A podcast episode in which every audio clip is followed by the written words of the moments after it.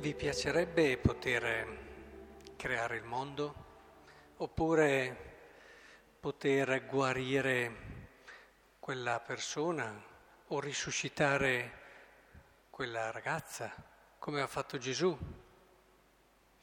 Beh, queste cose non so se le potrete fare, però potete fare di meglio. E quindi è importante che comprendiamo questo, cioè che cosa davvero rende Dio Dio e quindi diventa la cosa più grande in assoluto, la cosa che ti fa essere potente come Dio, grande come Dio, pur tenendo sempre l'aspetto analogico. Eh, questa cosa non è semplicemente creare il mondo, è di più, non è guarire una donna anziana che aveva perdite di sangue, di più, non è risuscitare una ragazza, di più. È quello che ci fa vedere la prima lettura con il profeta Osea, che ci mette davanti a Dio che dinanzi a una situazione eh, terribile di un popolo che continuamente lo tradisce, alla fine invece di sbottare, di arrabbiarsi, e di dire non c'è più niente da fare o vendicarsi in modi anche sottili, rilancia in un modo del tutto inaspettato. E questo testo di Osè è uno dei più belli perché è proprio lei che l'aveva tradito, lei che aveva diventa, eh, dice il profeta, bene vai, ecco, tu sei la mia sposa, eh, tanto che non lo capiscono, rilancia, ti porterò nel deserto, eccetera, eccetera rilancia una dichiarazione d'amore straordinaria, una dichiarazione che neppure prima del suo tradimento aveva fatto. Questo mette nella storia l'inatteso, il nuovo e ci rende creativi. Questo cambia la storia, questo può rinnovare il mondo, questo è più del crearlo. Vedete, quando noi nella nostra vita poniamo un gesto che dinanzi ad un torto, ad una mancanza, ad un limite nei nostri confronti, rilancia con un qualcosa di inatteso perché è molto di più di quello che si sarebbe aspettato chiunque, al massimo si aspettavano lo perdonerà, per l'ennesima volta lo perdonerà. No, qui Dio rilancia in un modo unico, bellissimo. Ecco, se impariamo questo, se impariamo a fare questo, e lì ci vuole la grazia anche, certamente, e noi davvero cambiamo il mondo, noi davvero agiamo come Dio agisce, abbiamo il potere di Dio, riusciamo a fare le cose che fa Dio, che sono molto di più di creare delle cose e di risuscitare dei morti. E la gente che vive nella logica comune, insomma, del buon senso e quindi del do ut des di solito, no?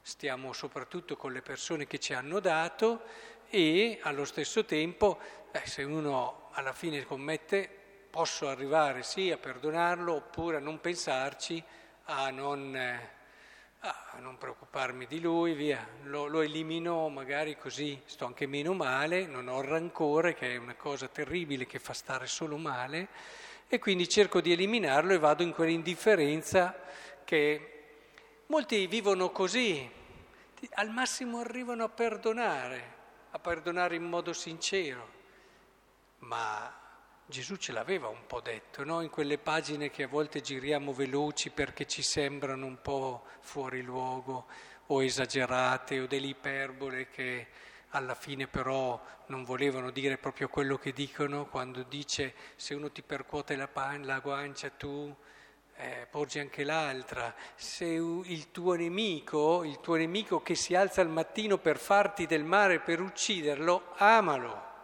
Ma amarlo non vuol dire perdonalo, vuol dire molto di più. Cerca il suo bene, fai di tutto per, sorprendilo. Come dicevamo già ieri, che senza l'umiltà la pace nel mondo non ci sarà mai, ma mai. E ce la sogniamo, possiamo fare congressi, possiamo fare convegni, possiamo inventare tante altre soluzioni sociologiche, politiche e vedete quello che volete. Ma senza l'umiltà il mondo non sarà mai in pace. Bene, oggi vi dico che senza questo spirito che è proprio di Dio, che ce lo ha fatto vedere, perché noi potremmo dire, vabbè, è Dio, no, no, ce l'ha fatto vedere in un uomo. Eh, Gesù era un uomo, totalmente uomo, era anche Dio, ma quello che ha vissuto da uomo l'ha vissuto da uomo. E non sminuiamo l'azione di Gesù uomo, perché è facile dire, ah ma lui era Dio, era più facile per lui. Sciocchezza, non ditelo mai perché se avete una persona che ne capisce un po', non si fa una bella idea di voi. È una sciocchezza immensa dire che Gesù, perché era Dio, ha fatto meno fatica di noi. Lui ha vissuto la nostra umanità in modo pieno, in modo totale. E quello che ha vissuto da uomo lo possiamo vivere anche noi, perché ce lo ha fatto vedere e ci ha detto è possibile.